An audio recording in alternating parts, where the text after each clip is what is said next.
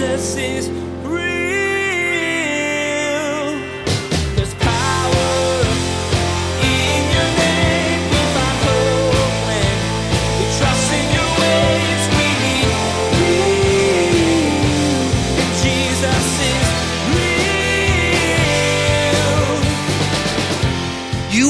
a major player in everything that goes on in your life. You have feelings and thoughts about it. You have emotions tied up in it. And what Jesus does is Jesus leverages those situations and he changes your heart that now all of a sudden you are different in those situations. And ultimately, what you learn is that Jesus gives you the opportunity to live differently than you ever would, even if your circumstances never change. Everyone has experienced it at some point. That moment when you arrive at your destination, don't remember the drive there. Though it's easy to go about your life on autopilot, it's not safe, nor is it fulfilling. Today, Pastor Daniel invites you to explore your need for a spiritual reset. He encourages you to take the opportunity to enliven your relationship with God by considering who Jesus is. If your circumstances don't change, Jesus can change you in them. Now, here's Pastor Daniel in John chapter 1 as he begins his message before everything. Jesus is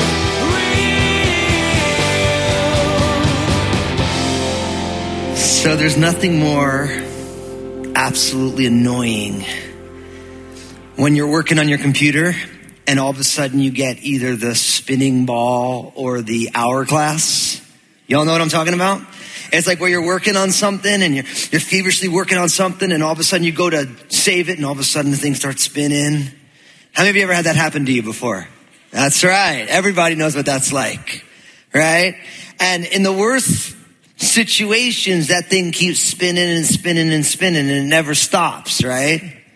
And you realize at that point when, when the computer's locked up, you know that there's only one way to fix that, right? You got to hold down that power button, six seconds, and all of a sudden, the thing shuts off. That reboot, you lose information oftentimes, but it's the only way for the thing to work right. And we've all had that situation. And now, how many of you had that happen before you saved all your information and you lost information? Raise your hand. That's right. That's a bummer when that happens. I'll never forget. I remember one time I had that go on and, you know, and I'm like, okay, I'm going to shut the thing down. And then when I shut it down, it never came back on again, the computer. And I hadn't backed up the computer in two years. Oh, yeah. Now I'm a diligent backing up at once a month kind of a guy.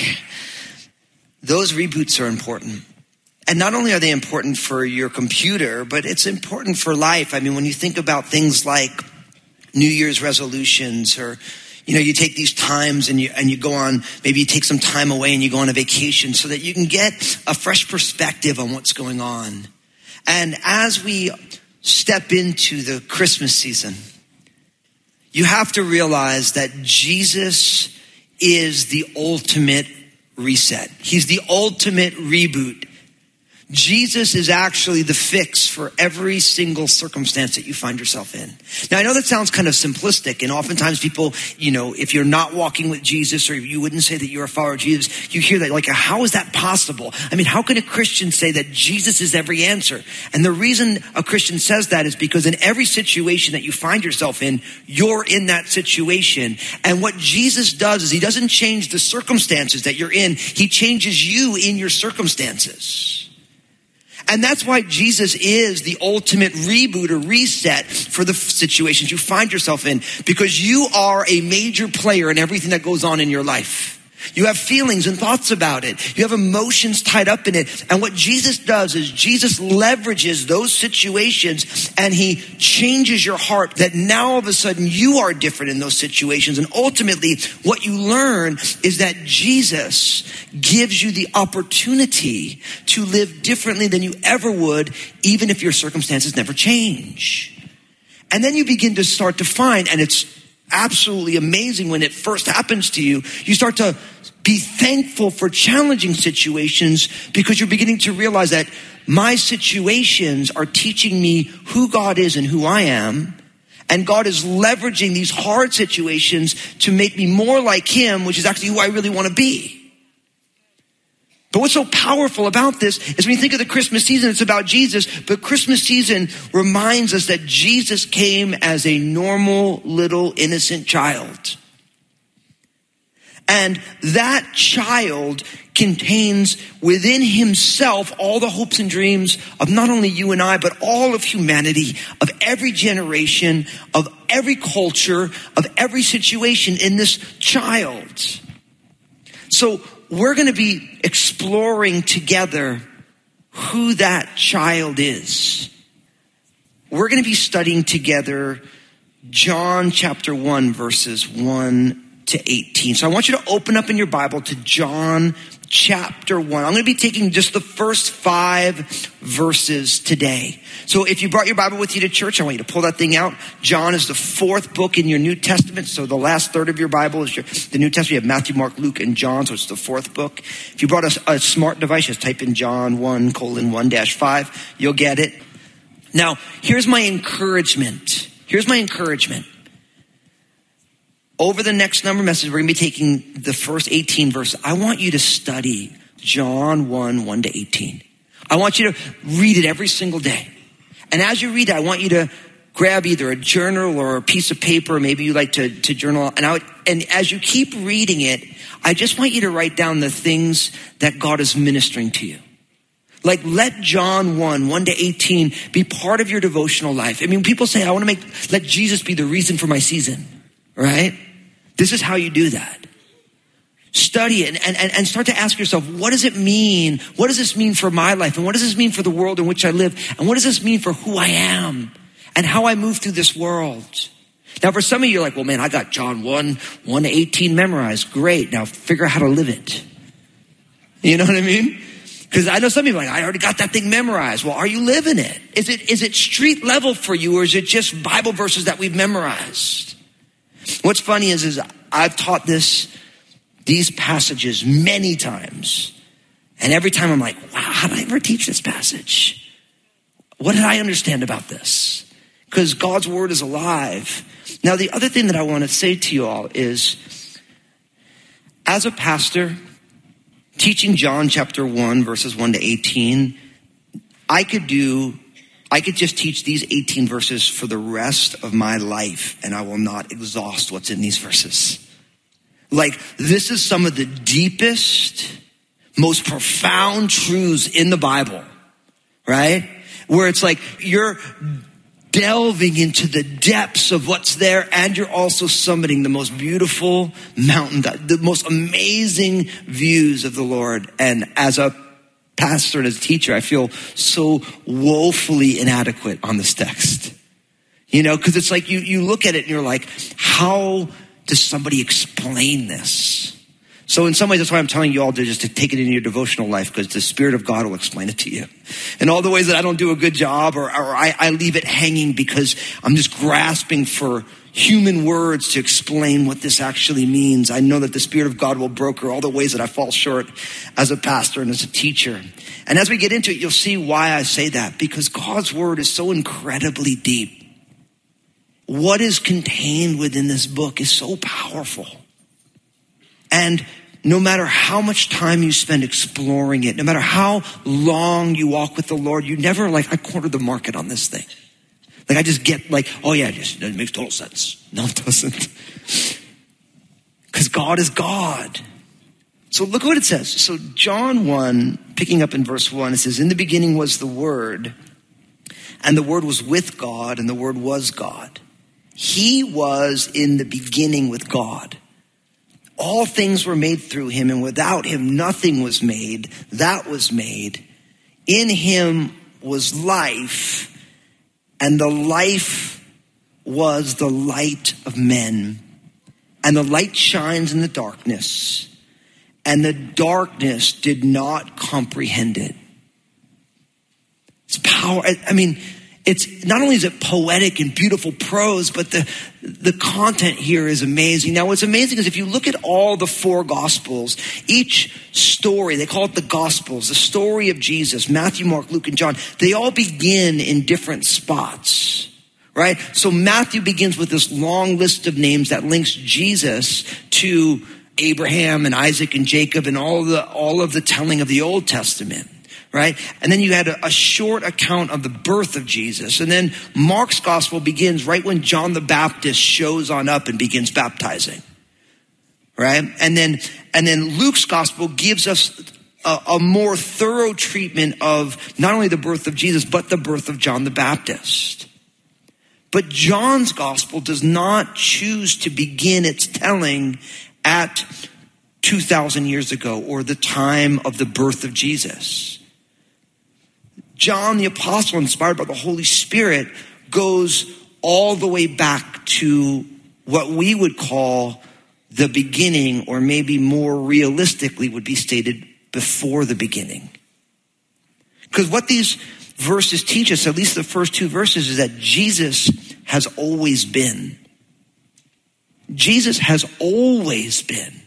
Look, look at what it says. In the beginning was the Word and the Word was with God, and the Word was God. He was in the beginning with God. So long before we have the fact that Jesus was born of a virgin named Mary in, in, in Nazareth, long before that, we have this idea that Jesus has always been. Now, I don't even know what to say about that. Can I be super honest with you? Like, like, like, what, what do you say about that? That long before Jesus was born, he was pre-existent. Now, what's fascinating about this is John uses in the beginning was the word. Now that the word word there is the Greek word logos, which was widely used in Greek philosophical teaching as well as in Jewish wisdom literature and philosophy. So the idea, it means the word, that which is spoken, that what, what's the message. And the idea here is that words are creative. That's what it means. So if you think back, and, and of course, the Genesis creation account, Genesis chapter 1, verses 1 to 3, says it this way In the beginning, God created the heavens and the earth, and the earth was without form and void, and darkness was on the face of the deep, and the Spirit of God was hovering over the face of the waters. And God said, Let there be light, and there was light. So your Bible begins with this in the beginning, God created the heavens and the earth. And now John comes in, inspired by the Spirit, speaking of Jesus, and he starts to explain Genesis 1 1 to 1 3 and unpack it in a unique way. Because first we learn that in the beginning there's God and God is creating the physical world. All that you and I know and experience, the only experience that we even understand is that of a physical world us having physical bodies, living in physical space. And what we learn here is that God created all of that. Right? And now what's interesting about Genesis 1, we start with the fact that the earth is without form and void and darkness is on the face of the waters. The idea is the earth is unformed still, but while that's happening, the Spirit of God is hovering over the face of the waters and then God said, let there be light and there was light. Now, in Genesis 1, verses 1 to 3, you actually get the first explanation of the Trinity, or there's one God as Father, Son, and Spirit. Because in Genesis 1 1, in the beginning, God created the heavens and the earth. In verse 2, you have, and the Spirit is hovering over the face of the waters. And then in verse 3, and God spoke. The Logos, the Word let there be light, and then light came into existence. But if you think about this account, you also realize that there's so many overtones over the reality of Jesus because what was Mary told was how she was going to become with child of God. The Spirit of God overshadows you, hovers over you. It's, just, it's the same idea. And so what you have here is that in the beginning, back in John 1, was the, the Word, the Logos, and the Word was with God. And the Word was God. So what we find quite simply is that the Word of God is one with God. And obviously, if you've ever uh, had someone come knock on your door trying to give you a, a little pamphlet that's not the Bible, they'll always bring you to John 1 1. Because in their translation of their Bibles, it says, In the beginning was the Word, and the Word was with God, and they've translated, and the Word was a God, which is even more problematic because if you ever talk to someone who has a Jehovah's Witnesses background, they believe in Jesus for salvation, but it says that the Word was a God, so I'm like, so you're a polytheist then. So the God who you believe in for salvation, so you believe in multiple gods, so Jehovah's not happy with you anyway. If you say that, say it nicely. Please.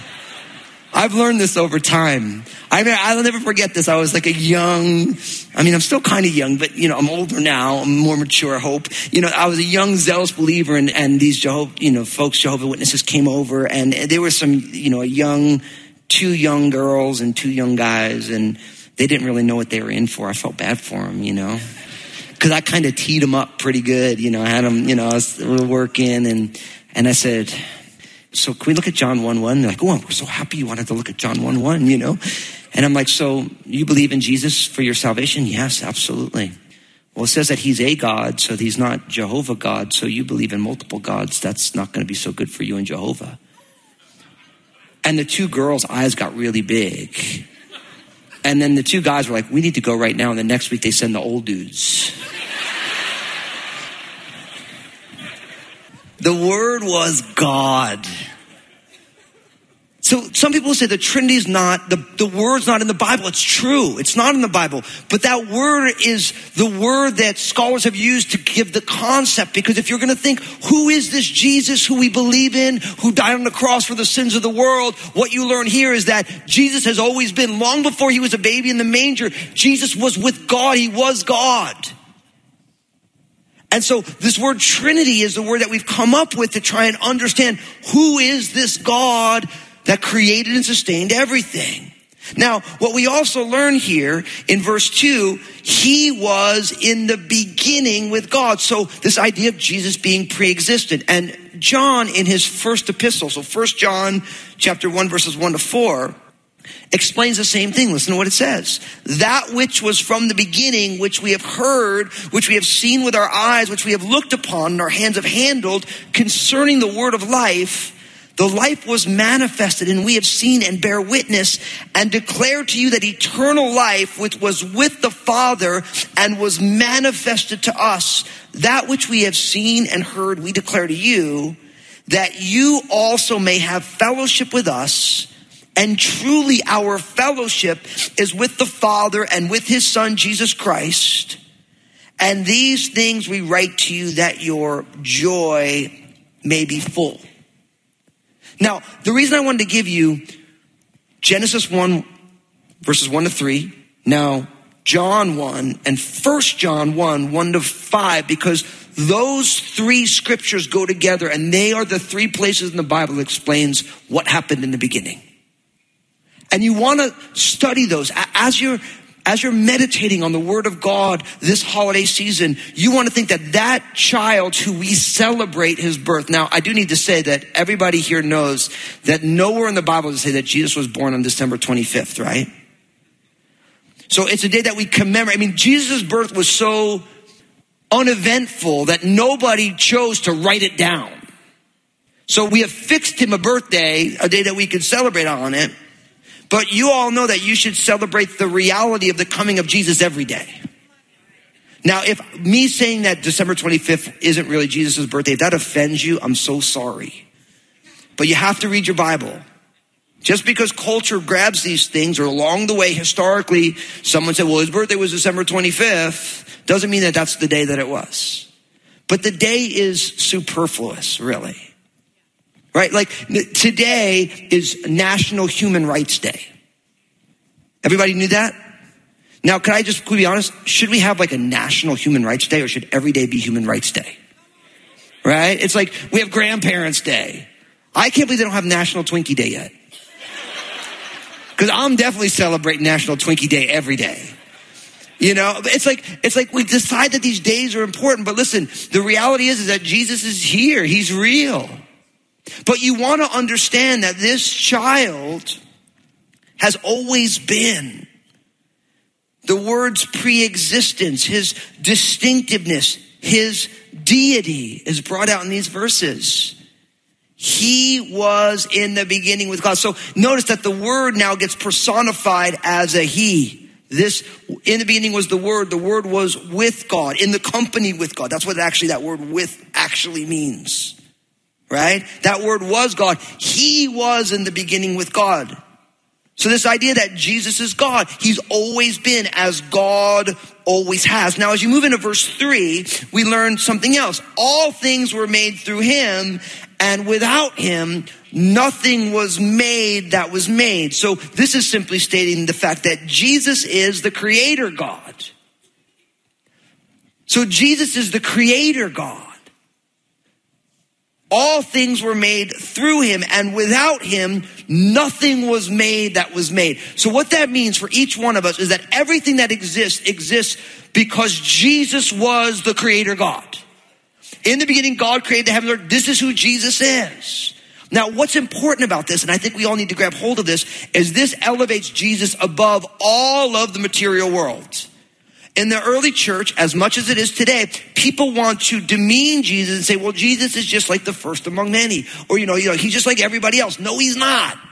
Jesus supersedes and is greater than all of the created order. And that is why we believe as followers of Jesus that we should worship Jesus. And I think this is really where it boils down. It's one thing for people to think that Jesus, yeah, he's a good dude, good teacher. We like ourselves Jesus. It's another thing to say, we worship Jesus. But I'm here to tell you, if you take your Bible seriously at all, you have to realize that you need to worship Jesus because Jesus is the greatest ever. And he is greater than all of creation. Jesus, and that's why Jesus could say, unless you hate your father and your mother, your spouse, your children, your lands, then you can't be my disciple. He's not saying you should hate your parents. He's not saying you should hate your spouse. He's not saying you should hate your kids. He's not saying you should hate your life. He's just saying you need to make sure that when you prioritize things in your heart, that you prioritize what is meant to be the priority. And Jesus is not content to be just part of your pecking order. He should be the person who chooses your pecking order. And I think what's going on for a lot of us right now is we like the idea of Jesus, but you don't want to be all in. You don't want to put all your chips, so to speak, in Jesus's basket. But my friends, unless all your chips are in Jesus's basket, you're not his disciple. Jesus is With all the busyness of life, sometimes you just need a spiritual reset. In today's message, Pastor Daniel encouraged you to begin your reboot by studying who Jesus really is. He shared that Jesus is God, present with the Father and the Holy Spirit before time began. Jesus is also the Creator who designed the beautiful intricacies of the world around you. As you ponder the person of Jesus, He will transform your life from the inside out. And though it may be difficult at times, it's an exciting journey worth taking. Hey, everybody, Pastor Daniel here. I just want to say thank you for tuning in. I'm so stoked you're a listener of Jesus is Real Radio, and I know Jesus has amazing plans for you. I'd love to hear the story of how God's working in your life. Give us a call here at Jesus is Real Radio at 360 256 4655 or email me at real at danielfusco.com. Thanks for joining us today for Jesus is Real Radio. Hey, I wanted to remind you that each day on Facebook, Pastor Daniel shares a simple two minute message. In this message, Pastor Daniel draws out an important biblical truth that really helps set your day on the right path. So be sure to follow Pastor Daniel Fusco on Facebook and share these two minute messages with your friends and family. Next time on Jesus is Real Radio, Pastor Daniel will continue to explore what the Bible says about who Jesus is. You'll discover that he's depicted as being life and light. You'll learn that Jesus deserves to be the starting point for your thoughts and actions. He longs to dispel the darkness from your heart and drench you with his presence so that you can truly live. You've been listening to Jesus is Real Radio with Pastor Daniel Fusco of Crossroads Community Church. Pastor Daniel will continue teaching through his series called Reset, a new birth, a fresh start. Until then, may God bless.